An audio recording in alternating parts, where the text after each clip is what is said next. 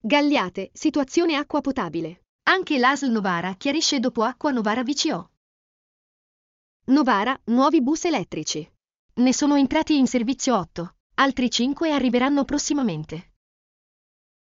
Siccità in Piemonte. La regione chiede il riconoscimento della calamità naturale.